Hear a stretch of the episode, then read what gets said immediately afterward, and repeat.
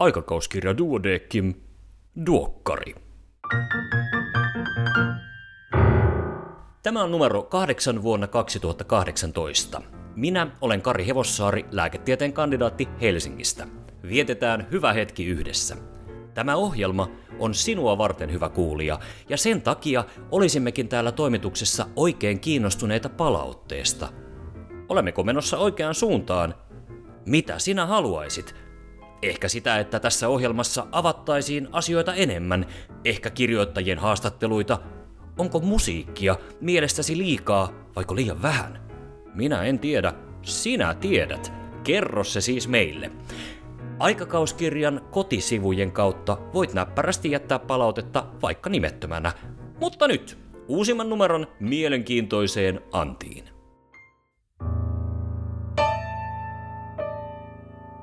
Pääkirjoitukset. Professorit Stranberg ja Syvänne pohtivat, kumpi on ateroskleroosissa ensin, tulehdus vaiko korkea LDL-pitoisuus.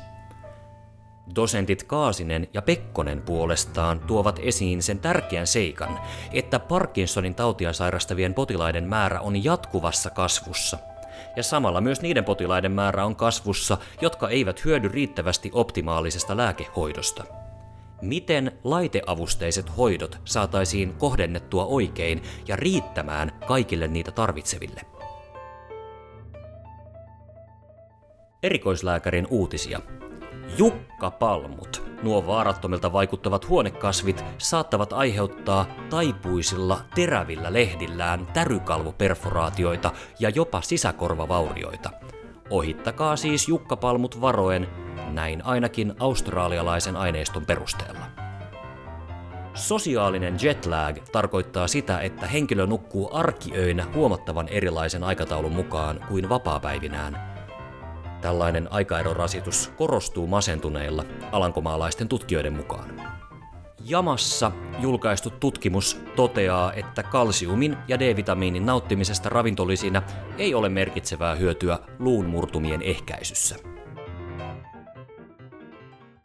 Katsausartikkeleissa muun muassa eturauhasen biopsia ja tulehdukset. Näitä tutkimuksia tehdään Suomessa tuhansia vuosittain ja niihin liittyy vakavien komplikaatioiden riski, etenkin kun suolistobakteerien fluorokinoloniresistenssi lisääntyy jatkuvasti. Legionella pneumonian aiheuttajana. Muista epäillä legionellaa, etenkin jos taudinkuva on vakava tai tavanomainen mikrobilääkehoito ei tunnu tehoavan. Mitä uutta on tullut ja tulossa tulehduksellisten suolistosairauksien hoitoon, ja missä vaiheessa ulosteen siirto on käypää hoitoa. Tämänkertaisen numeron teemana on nuorisolääketiede. Ja tämän teeman alle on saatu mahtumaan niin monta syvemmän tarkastelun arvoista artikkelia, että minulla menee sormi suuhun. Sen tähden lausunkin seuraavan tökerön ja pakotetun loppusointuisen runon, jonka kuultuasi hyvä kuulija, tiedät mitä tietoa voit itseesi teemaosiosta ammentaa. Tavallisilla nuorilla on tavalliset vaivat. Kuka heidät hoitaa, kun vaikeat tapaukset kaiken huomion saivat? Mikä ihme on nuorisolääketiede? Tarvitaanko siihen erikoistaitoa? Nuoren keskeneräisyys ja epätoivo usein on aitoa. Mitä oikein tapahtuu sisällä, kun lapsi aikuiseksi kasvaa? Ja hoidon transitio. Kuka voisi koneiston kuntoon rasvaa?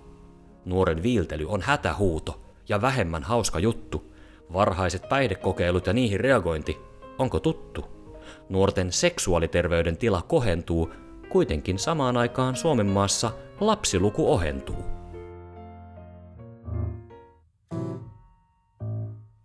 In Press-osiossa Jyllenberg ja kumppanit.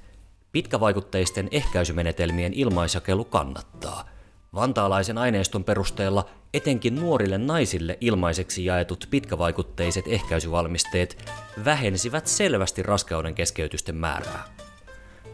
Viikon vinkkinä selkäydin vamma ja myöhään ilmenevä raajakipu, ja tämän voit kuunnella erillisenä podcastina vaikkapa tämän duokkarin jälkeen pötköön, jos kuuntelet tätä jonkin appin kautta.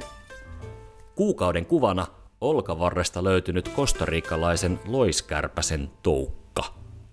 Ja Kati Pupita Mattila pohtii kolumnissaan, kuinka lääkärin tulisi keskustella lähestyvästä kuolemasta potilaan kanssa ja antaa hyviä neuvoja saattohoito-osaston lääkärin kokemuksellaan. Kiitos kun kuuntelit. Kohta on vappu. Vielä ehtii laittaa Siman valmistumaan. Jos sinulla siis on mummon vanha luottoresepti, jaa se toki kollegoille kahvihuoneessa, tai tuo ainakin pullo valmista juomaa muiden päivää piristämään. Tämä kuitenkin tästä tällä kertaa. Voikaa hyvin ja käykää antamassa lehden kotisivuilla palautetta. Iiro, anna mennä.